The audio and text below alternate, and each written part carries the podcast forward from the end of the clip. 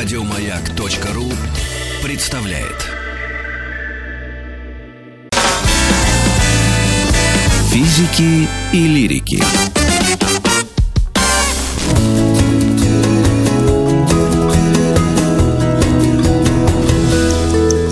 Сто минут по О котах котиках? 100 минут, друзья. О Ну или о котиках! котиках. О котах было на прошлой котиках. неделе. Котики. Значит, друзья мои, смотрите, котики, мы хотим опять открыть ящик Пандоры и попросить вас поймать своего питомца. И это если кот, если кошка тоже поймать. Если собака, не надо, у нас отдельно про собак будет. В- Поймайте котика своего, сфотографируйте и нам выложите. Мы будем с удовольствием любоваться на ваших котов. А, мы, вы будете слушать с удовольствием нас про котов.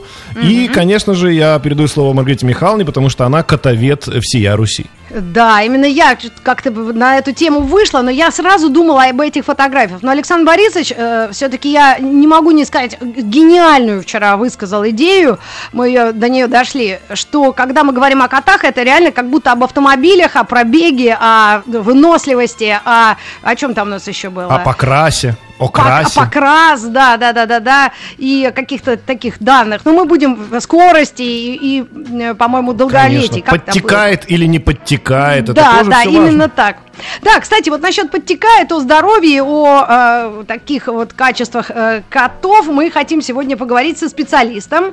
А, это фили, э, филинолог, ветеринарный врач и зоопсихолог Ангелина Сиротина. Ангелина должна быть у нас на связи. И, конечно, э, рада вас слышать. Алло, Ангелина. Здравствуйте. Мы сегодня решили поговорить о трех породах. Это короткошерстные и полудлинношерстные породы. Конечно, все охватить невозможно. Их, по-моему, 200, да, этих пород. Но вот э, вы, как зоопсихолог, э, неужели видите разницу в психике или психологии котя- котях, котяхов? Если мы говорим о породистых животных, конечно, каждой породе присутствует определенный темперамент. Потому что история происхождения каждой породы, она индивидуальная, хотя в каждой породе включались и другие породы, но тем не менее достаточно похожие. И при ведении такой селекти- селективной работы это все учитывалось. Мы абсолютно точно знаем, какое поведение свойственно той или иной породе кошек. А если говорить о короткошерстных и полудлинношерстных, это, так скажем, группы, которые э, объединяют некоторые породы, сюда относящиеся. То есть э, в одной и той же породной группе, допустим, короткошерстная, могут быть кошки совершенно разного темперамента, совершенно разного. То есть это могут быть как интерьерные кошки, такие как, допустим, европейская короткошерстная, как экзотическая. То есть это интерьерная кошка, которая прекрасно живет в доме, но она, она достаточно дружелюбна, но тем не менее она не любит тесно контактировать с человеком, это так называемая кошка в доме. А, есть А вот вопрос такой. компаньоны. Мы Например, о породах конкретно будем кошка. говорить. Но откуда они все взялись? От какой первой кошки? Откуда мы его взяли, этого полосатика? Или наоборот, ч- ч- черненького? Или Если- откуда они взяли? Если углубляться Кошка Ева. в историю, если углубляться далеко в историю, то все домашние кошки произошли от лесных кошек, либо от э, североафриканской кошки. То есть ученые до сих пор спорят, э, кто все-таки первая прародительница нашей домашней кошки, но сейчас это, в принципе, не так уж и важно, потому что кошка была одомашнена намного позже, чем собака, чем та же лошадь, потому что никакой практической помощи мы не наблюдаем от кошки. На сегодняшний момент, э, ну, самая большая отдача, которая может быть от кошки, это наши эмоции наши эмоции, наши вот эти вот мимимишные э, все состояния, когда мы смотрим на котиков, их выкладывают гораздо больше в интернет, чем собак. Вот. И э, вот так вот формировались породы очень медленно, очень медленно формировались, и мы сейчас вот достигли такого количества чистопородных кошек. Ангелин, а вопрос на засыпку. Вот скажите, э, поскольку это селекция и всегда, почти всегда вмешательство человека в ту или иную породу, в скрещивание, выведение, а насколько вот э, ошибочно мнение, что вот выведенные коты это дико страдающие и вообще несчастные э, существа, которых человек э, вот вы- выведя которых, заставил мучиться. Вот, вот это, мне кажется, миф или это реальность? Ну, тут какая-то доля небольшая совсем правды есть, но в большинстве случаев, конечно, это неправда. Чем же это они так мучаются? Их любят, холят, э, у них достаточно высокая стоимость. Человек приобретает животное, а неужели будет над ним издеваться? Он дает ему самое лучшее. Поэтому говорить, что Нет, имеется в виду сама технология, страдают, она сама имеет отношение к э, природе, Ангелин? Сма- Да. Смотрите, при селекции есть скрещивание э, внутри родственное, это называется имбридинг. Также есть аутбридинг, это когда скрещиваются животные не родственные. Но именно так и есть, что когда мы скрещиваем достаточно близких родственников, мы улучшаем экстерьер, так называемый внешний вид кошки. Когда отдаленные вязки улучшаются здоровье, но экстерьер ухудшается. Вот всегда стоит такая дилемма у селекционера, и главное здесь не навредить и не переборщить, когда мы стремимся к каким-то вот э, пор- внешним породным качествам. Именно для того, чтобы кошки потом не страдали. Это в основном касается таких кошек, которые несет так называемый летальный ген. Это все э, породы, которые имеют какие-то ну, мутации, да, скажем. Это веслоухие кошки, это керлы, то есть у них особенность есть. Или Такой лысые ген. кошки, эти сфинксы, да? Бесшерстные кошки. Да, здесь нужно понимать, что мы делаем обычно, когда порода закрытая, уже, допустим, те же сфинксы, ну, это им никак не вредит, кроме того, что э, они мерзнут. Вот. А, допустим, при скрещивании тех же веслоухих всегда второй партнер будет иметь такой ген, но не иметь такой экстерьер. Именно для того, чтобы потомство было здоровое. И тогда рождаются котята простые, ну, без этих качеств, и рождаются с теми породными признаками, которые мы хотим получить, закрепить в дальнейшем и улучшить с точки зрения человека. Помогает ли это как-то кошке? Наверное, нет. Но человек всегда хочет что-то эдакое, что-то новое, и поэтому все выдумываем бесконечно. То есть, когда упрекают, вот мне нравятся коты, например, вот на коротких лапках, манчкины, мы а завтра о них Манчкины, поговорим. И да. еще, э, знаете, есть порода бобтейлы. Это сложная история у них, и они вроде были выведены в На Японии. коротких потом- лапках, Маргарита Михайловна, это называется низкая посадка. Давай уж следовать нашей терминологии. Нет, манчкин. Это а, низкая посадка, да, точно, не, не лифтованные. килты, Или килты есть, это короткие лапы и веслоухие ушки. Это так называемые килтфолды. То есть здесь сразу два летальных гена, поэтому селекция должна проводиться только очень грамотными филинологами, специалистами, которыми, которые хорошо разбираются в генетике. Вот, манчкины имеют, да, короткие лапы, но у них рождаются как короткие лапы, то есть породистые котята, так и котята на обычных высоких лапах. Это уже породный брак, поэтому это селекция, то есть эти котята ничем не хуже, они дальше могут участвовать в племенной работе, так как они несут такой же ген. То есть, ну, Фи- вот такая вот генетика. Спасибо, Ангелина, дорогая, спасибо вам огромное. Мы еще не раз к вам обратимся э, за советами практическими и теоретическими. И у нас была э, в эфире филинолог, э, ветеринарный врач и зоопсихолог Ангелина Сиротина. Ну что ж, Александр Борисович, давай пере- перейдем непосредственно к породе, которую мы заявили. Я сейчас, друзья, предлагаю вам всем, после того, как я озвучу нашу гостью, тут же набить у себя в поисковике следующее. Сибирские невские маскарадные кошки. А, значит, у нас на связи заводчик Христина Моисеева. Здравствуйте, Христина. Здравствуйте. Мы никогда не А, слышали я о правильно- такой породе. Никогда, правда. Я правильно, Что правильно ее порода? назвал? Сибирская, Невская, маскарадная. Это все одно название или это разные кошки? Это вариета по окрасу сибирской кошки, и так как это очень красиво и необычно, то ей придали и второе название Невская маскарадная. Это по сути как Невская э, маскарадная. есть пер- да, есть как персидская кошка, а персидский колорпоинт назван гималайская. Здесь то же самое. Ох, ну это вот для вас, для нас то же самое. А вот скажите, пожалуйста, Христин, а это, э, несмотря на название, это все, которые, они из России, из Сибири, или это чистое название? Нет, а, конечно же, ореолом разведения, а, именно культурного разведения, была никак не Сибирь, не тайга и не э, степь. Конечно же, это были большие города России, Советского Союза даже еще можно сказать. Это какие годы? Советского Союза. Ух ты. Это Москва и Санкт-Петербург, он же Ленинград. Поэтому иногда путают и говорят Ленинградская карнавальная. А, Да. Ну, а теоретически Ну, так как мы на радио, друзья, породы. давайте, давайте я попробую э, экстерьер все-таки описать. Это кошка средней шерстистости, в основном белого. Да э, пусть белого расскажет покраса. специалист, заводчик, Саш. Ну, ну хорошо, расскажите А- тогда вы, как она выглядит, просто мы на радио. Спасибо, спасибо. Значит, во-первых, это не белая. Белая, э, белую спинку дает э, как раз сиамский ген, э, ген Кларпойнт. И э, также он дает и голубые глаза. И чем с- э, эти глаза синее, чем они ярче, тем это более ценится. И э, чем более белая шубка, то, что вы спутали с белым цветом. А на самом деле кошка может быть черная или красная в основе своей. И Так, все, э, и цвета, все- да, и все, да, и все варианты, которые э, смешиваются от этих цветов. Как то, если это черный цвет, если он разбавленный, то это будет голубой. Если красный цвет разбавить, то это будет кремовый. Ну и так далее, если мы еще добавляем белого, именно белого, а не то, что белая спинка. Белые лапки, как А вот вот у радиатор, ой, то есть морда у нее какого цвета в основном?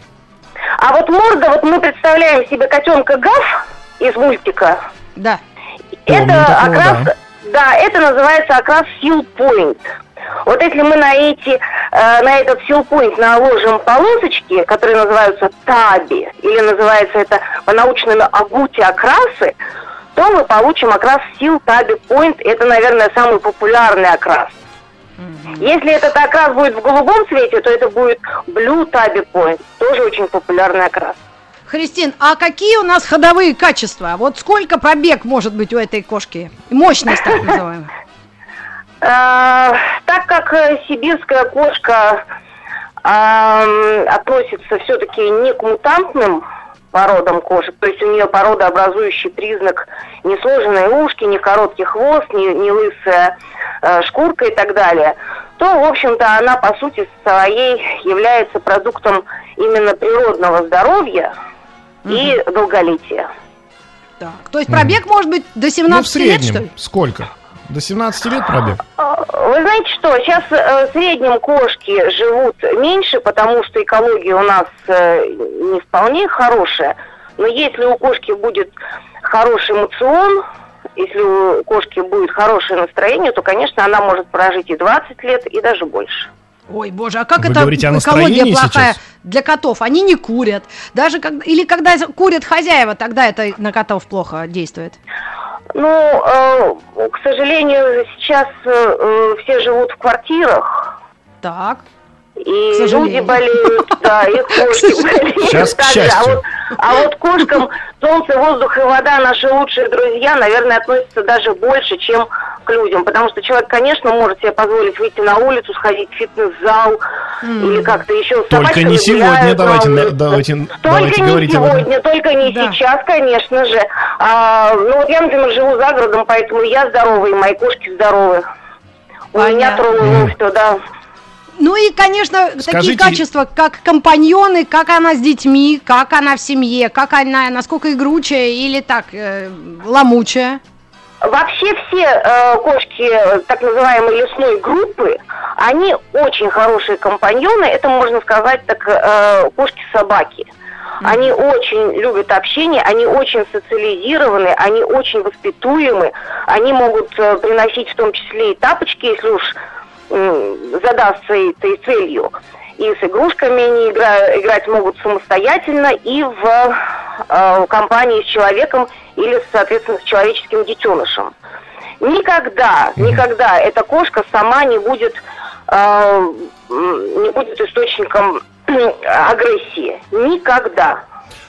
А вот скажите, пожалуйста, вы говорили, что у нее сиамские корни какие-то, да? Да. Есть это сиамские не сиамские корни? корни. Это не сиамские корни. Это окрас Ну, колорфуй, часть какой-то. Сиамский окрас А. нет. Он присутствует вообще практически в 50% э, всего породного пула.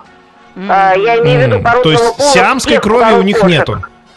Ну нет, конечно. Ну, Мгм, еще такой хорошо. важный вопрос. Мы с Александром Борисовичем всегда м, задаем вопрос, когда говорим о пробеге по СНГ, мы уже уточнили. И, конечно, цена. Э, Как не ошибиться, порода необычная, не каждый разбирается. Вот вроде лохматая, хвост есть, и, да, ну как вот, как их выбирать-то? Что Я могу э, настоящее? цифрами оперировать. Ну, можете, вполне, да. Конечно. А, спасибо. Значит, вообще выращивание любого породистого животного, любого, это 15 тысяч сейчас э, минимум. Поэтому все, Мгм. что ниже 15 тысяч любой породе, просто даже не стоит э, рассматривать. Но есть варианты, допустим, когда э, выводят из разведения, тогда э, потребитель может получить реально крутое животное, со всеми, э, даже регалиями может получить, то есть э, с походами на выставки и победами на них, за буквально цену кастрации. То есть, а так, а котеночек, котеночек, он же не-не-не, соответственно, Да. его ни- низкий порог цены это 15, но э, могу сказать, что у меня лично подороже. Так. Потому что, Кристина. потому что у меня и э, вкладов, наверное, тоже побольше. А кормите вы сейчас современные заводчики, современные хозяйки, владельцы а, вот, э, вот этими сухими хрумстами или по-стариковски, как у меня родители кормили э, сиамского рыбы, он вонял так, что вообще ну, невозможно было дышать. У нас идет большая дискуссия. Э, И я в скорости хочу на своем сайте опубликовать большую статью про кормление. Э, Конечно, для удобства э, это всегда сушка, промышленные корма так называемые. Но сейчас очень большая часть заводчиков э, склоняется к тому, что надо кормить натуральными кормами. И, соответственно, это время, даже не деньги, а время, но, наверное, это время, э, потраченное на благо, потому что это все равно так или иначе общение.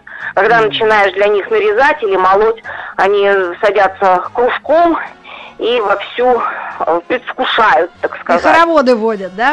И Ну что хороводы водят, спасибо. да. Спасибо большое. Кристина Моисеева, заводчик сибирских невских маскарадных кошек, питомника Хакуна Маката- Матата была у нас на связи. Катата Матата.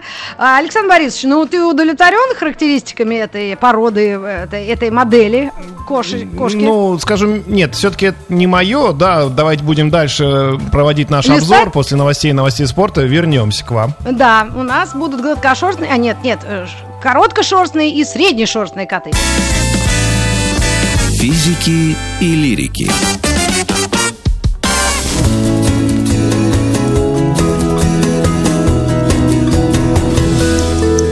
Сто минут по О котиках. Анна Бондаренко, заводчик шотландских вислоухих кошек, питомник Антологи, у нас должна быть на связи. Аня, вы с нами?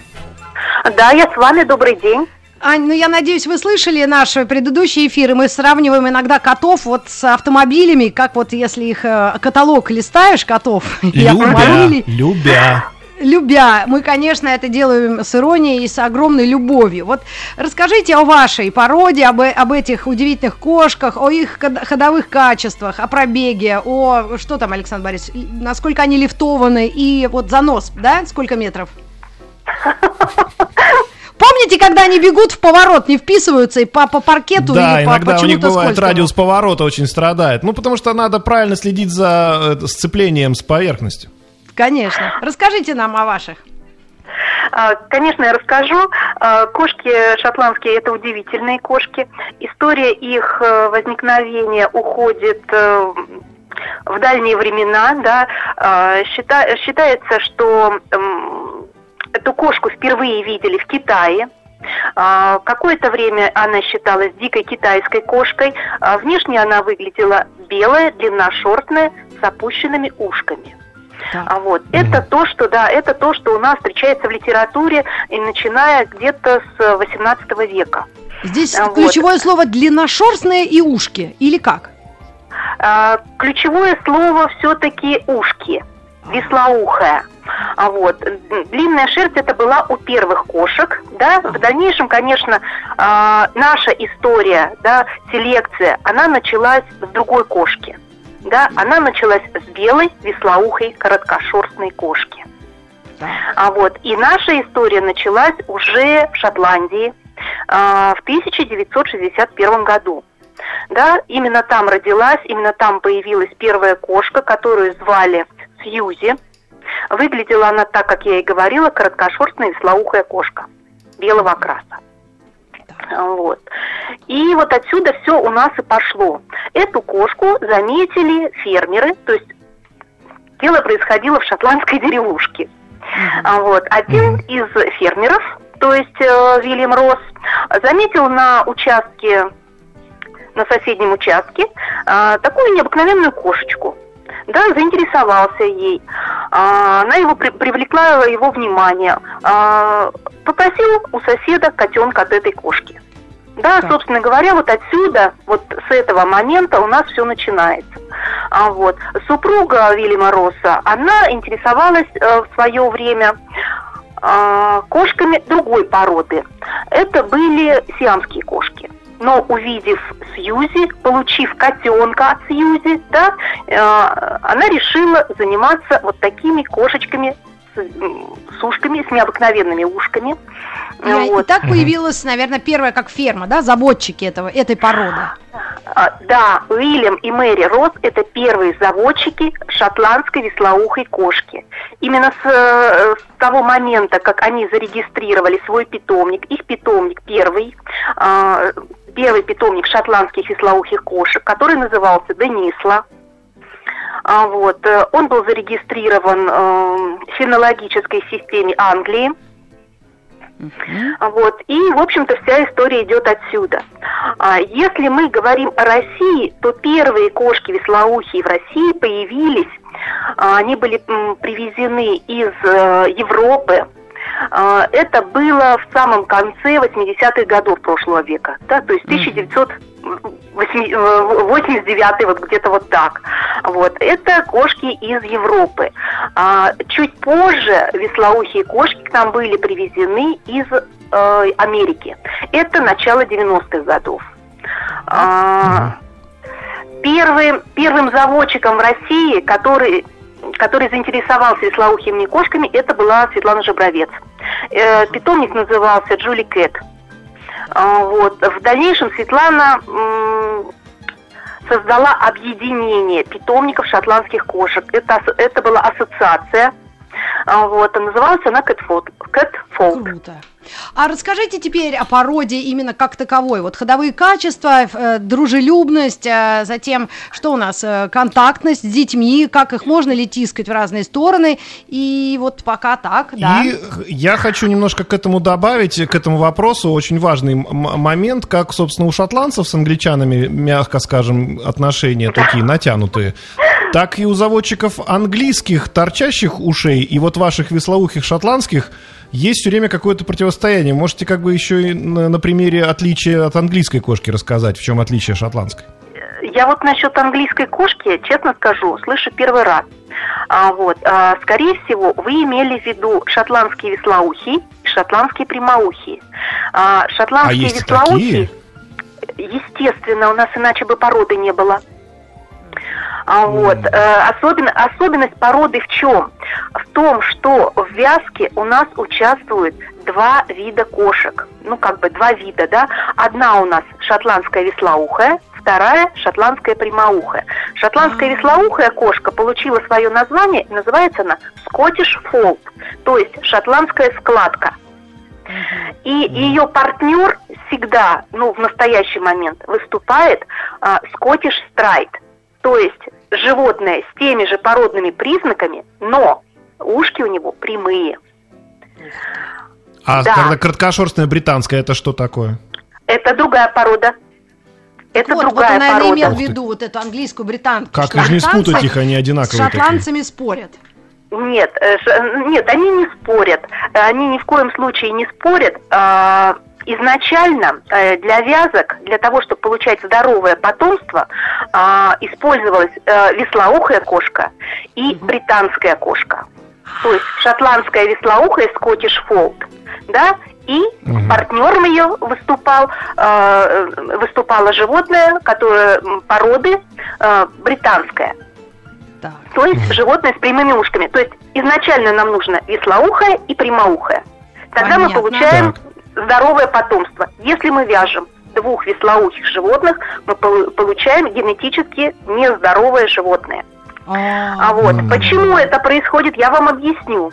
Потому что складочка, которую мы имеем, да, на ушках, это не про, вот это не, не отдельный такой фрагмент. Да, здесь у нас идет преломление хряща. И преломление хряща, оно не само по себе, не только в ухе. То есть у нас идет изменение всей хрящевой системы. Всей, абсолютно. Боже. Это касается ага. позвоночника, суставов и так далее.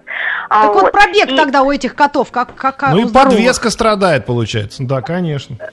Но они страдают только в том случае, если мы неправильно производим вязку. Да, А-а-а. в этом случае у нас часть животных умирает изначально. Те, кто выживает, живут недолго и болеют. Да, и их видно. А вот такие вязки запрещены, запрещены давно, поэтому у нас вяжутся именно страйт и фолк. То есть прямоухий, вот веслоухий. На, нам ваши коллеги, специалисты, э, говорили о том, что вот характер у британки очень особенный. Они не, они такие очень аристократичные, они особо в руки-то и не идут. Вот так мы поняли, да, Александр Борисович? И дети их обычно Да-да-да, шотландские. Да, а вот шотландские, а шотландские они немножко другие. Они немножко другие. Они другие по характеру, они другие внешне, да, даже если мы берем прямоухих, то есть прямоухие и веслоухие э, по характеру не отличаются. Это контактные животные они готовы общаться как со взрослым, так и с ребенком. А, вот. Они вальяжные, они приятные на ощупь, очень приятно с ними общаться. Да. Вот это отлично, приятная на ощупь. Так. Приятная на ощупь. Отдают себя, потрогать дают себя? А они дают не только себя гладить, они приходят к вам. Они да. приходят на руки, но здесь нужно понимать, что шотландские кошки, они не навязчивые. А есть у вас возможность с ними пообщаться, поиграть, они отвечают вам на контакт. Нет у вас возможности... Ой, Анна, еще да, у нас 30 секунд буквально осталось. Можно среднюю цену сказать? Это тоже важный да. для нас вопрос всегда. А, средняя цена, ну, наверное, начинается где-то от 20-25 тысяч и выше. Угу. Угу. Ну, в общем, наше исследование показало, что примерно одинаково, да, начинаются породистые коты почти во всех породах. Но, может быть, бывают чуть более редкие породы и чуть более распространенные, не так ли? Ну, на самом деле, да, шотландская порода... Ну, понятно. Да, да, да. Извините, Но... да, у нас, наверное, уже да, реклама, мы убегаем. А шотландской да, мы сейчас на рекламу пара... идем, Анна, спасибо вам спасибо большое. Вам у нас будет продолжение, мы должны еще по одной породе поговорить и вернемся к вам буквально через 5 секунд. Реклама, оставайтесь с нами, физики и лирики.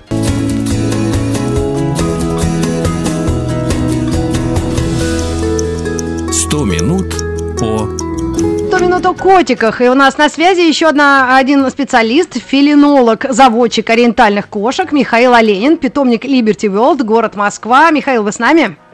Да, здравствуйте. Расскажите нам об этих прекрасных, чудесных, новых для многих ориентальных котиках. Ну, что в первую очередь сказать, что порода появилась в России не так давно, в том плане, что в популярности, да, да. Буквально 6-7 лет назад она была еще а, менее популярна, нежели как сейчас, допустим. А, да и по выставкам, если ходить, вы редко встретите ориентальную кошку, потому что эта кошка такая, знаете, как сама по себе. То есть, что о ней рассказать? Во-первых, она длинная. Давайте изящная... опишем ее для начала. Мы на радио, надо, чтобы люди понимали, о ком идет речь. Давайте. Ориентальная кошка, это значит кошка, она произошла от сиамской кошки, да? Появилась она в первую очередь э, в древнем Сиаме. Так. Вот, в Таиланде и... А, так, так, секундочку. Да господи ж, в Википедию? У вас что-то с котами? Нет, нет, нет, нет, нет. Я просто по дому сейчас здесь хожу, занимаюсь домашними делами. Вот, Понятно. все отвлекся, да. А, ага. Э, собственно, длинное трубообразное тело у нее, у нее длинные э, тонкие так. лапы, э, голова клиновидная, уши у нее постав идут, экстерьер э, по стандарту ВЦФ идет э, классический тип в виде треугольника, но сейчас мода пошла на широкий постав ушей, то есть экстремальный тип, то есть на рост видеть э, более экстремальное животное с большими широко поставленными ушами. Миш, а вот, вот Я бы назвал их огромными все-таки, а не большими, огромные Они уши. очень плоские, маль, такие вытянутые, они очень интересные, они просто необычные. Они действительно необычны э, в плане внешнего вида, потому что некоторые даже, когда первый раз видят это животное, некоторые ужасаются. У меня была ситуация, когда а, человек увидел белого кота с широкими большими ушами, он сказал, что это крыса. Да, была такая ситуация. Мы, конечно, посмеялись над этим, но а, суть в другом, что а, народ хочет большие уши. Mm-hmm. То есть вот пошла такая мода. И вот сейчас наши филинологи-заводчики работают над породой, чтобы получать именно большие уши, а, чтобы а, не уходить от стандарта одновременно и не ухудшать по качеству шерсти, а, по телу, по темпераменту, характеру, отзывчивости. То есть кошка сама по себе, она как кошка-собака, она постоянно с вами находится, она принимает участие во всех домашних делах, она любит детей, она обожает играться. То есть она постоянно в движении. Вот куда пошли вы, туда пошла и она. Миш, а вот такой вопрос. А вот смотрите, а, кот, вот мы привыкли, коты такие кряжестые, они всегда падают на четыре лапы, и как бы ты их не, не, не переворачивал. А это создает впечатление такой балерины. Она реально элегантная, тоненькая, притоненькая. Ее вообще перешибить, как говорят, подушкой можно. Но или она действительно крепкая, вот такая, она просто жилистая девка? Ну, они и кажутся на вид, что они худые такие, да, но сам стандарт нам говорит о том, что они не должны быть э, перегружены по корпусу, по телу, то есть не должно быть жировых складок, то есть они жилистые должны быть. А, жилистые. Да, они должны быть длинные, а, а, худоба это как бы породный признак должен быть именно у ориентальной кошки, потому что а, беря в расчет то, что, откуда она произошла от сиамской кошки, сама сиамская кошка, да, она по сути, она не такая длинная и не такая худая. Mm-hmm. Вот взяв от сиамской кошки, начали наши селекционеры и вообще по, по всему миру, да, каждый питомник, он начал делать то, то есть творить, начал лепить, собирать лучших животных, вязать их между собой, чтобы получать лучший экстерьер. Mm-hmm. И это гладкошерстная а кошка. вот эти уши огромные, расцвет. Уши огромные, я хочу спросить, они э, как-то повлияли на ее слух? Нет, не повлияли, никак. Ну, скорее ну, обоняние, она не лучше да? слышит, не хуже. Ну, сам по себе давайте начнем с того, что это э, мутация, по большому счету. То есть невозможно получ- получить из ушей вверх, получить уши в стороны, вы же понимаете, да? То есть когда-то mm-hmm. родился такой котенок с такими ушами, подумали, что какой-то уродец. То есть это по большому счету брак. Но тут кто-то взял просто и, а, по-моему, это идет у нас из Голландии. Насколько это... мне память не изменяет, что это пошло из Голландии именно такой постав ушей. Ага. И ну, вот сейчас... Нам наши слушатели пишут в описании, что вот самое лучшее описание ориентальной кошки это Бенедикт Кембербэтч. Вы согласны с этим? Ну, во-первых, наверное, я не знаю, что такое, э, что они пишут в комментарии. Ну, это актер английский. Бенедикт Камбербэтч. Ну, Английский ну, актер наверное, такой очень, очень статный. Ага. А, ну, ну смотрите, Михаил, у нас есть стандартный набор вопросов, но помимо этого, конечно, мы хотим узнать э, важный еще момент. Э, действительно, как у них с э, возрастом, что по длительности пробег. жизни и стоимость. Да, пробег и стоимость. Ну, про, про, пробег, скажем, как вы выразились, у них идет 10-15 лет, если правильно за ними ухаживать и не пренебрегать здоровьем и вообще уделять правильное внимание животным. А основные вещи, она что-то особенно ест? Кошки. Ее нельзя перекармливать? А, ну, или... Я всегда за натуральное кормление, натуральное питание, нежели чем за сухой корм. Потому что сухой корм, я не сторонник его, я и всем а, людям, которые приобретают у меня котят, я всем говорю, ребята, старайтесь кормить натуральным натуральным ну, питанием. Немножко... Так, а вроде говорят, он, он сбалансирован и подобран правильно, нет? Кто говорит? Ну, производители. Ну вот я слышал, да. Да, я слышал, что они говорят, что вроде как, если кошек кормить нашей едой, то будет еще хуже для них. Нет, а никто не говорит, что надо кормить человеческой едой. Я, допустим, самостоятельно готовлю своим животным, да. Я не добавляю туда специи, не добавляю туда трав никаких, не добавляю ни, ни, ни, ни соли и ничего подобного. То есть натуральное мясо ингредиента – потом крупы, добавляю mm. овощи. То есть все это по большому счету готовится, и они прекрасно едят. Единственное, я сам э, прибегаю к тому, чтобы они кушали сушку для того, чтобы они похрустели, то есть чистят зубы. Mm. То есть я вот таким образом. То есть это стараюсь... необходимое условие? Ну, это и не при этом кошка живет 15-17 лет. Просто. Это просто пожелание, да. А по стоимости? Ну, по стоимости, ну, да. по стоимости у всех разное. Начинается, я думаю, что от 20, заканчивая заканчивая, я думаю, что не будем называть эту сумму, потому что... Да, бесконечность. Делают. Михаил, и еще такой да. последний. А вот, вот я задавала этот вопрос. Она точно гладкошерстная, у нее очень гладенькая, маленькая шерстка, да? И да. есть какой-то стандарт по окрасу? Стандарта по окрасу нет, а, потому что изначально кошки это все пятнистые идут. То есть, mm. а, но разный оттенок, он может быть черный, шоколадный, голубой, лиловый, цинамоновый, фавновый, красный окрас, черепаху. То есть а, в ориентальной Любой, кошке да? более 300 окрасов. То есть вы можете Спасибо вам огромное. Окрас, любой оттенок. У нас заканчивается время эфира. Это лучшие эфиры, которые мы когда-либо переживали. 100 минут о котиках. Мы к вам вернемся завтра, Александр Спасибо, Борисович. до завтра. Да, пока-пока. Еще больше подкастов на радиомаяк.ру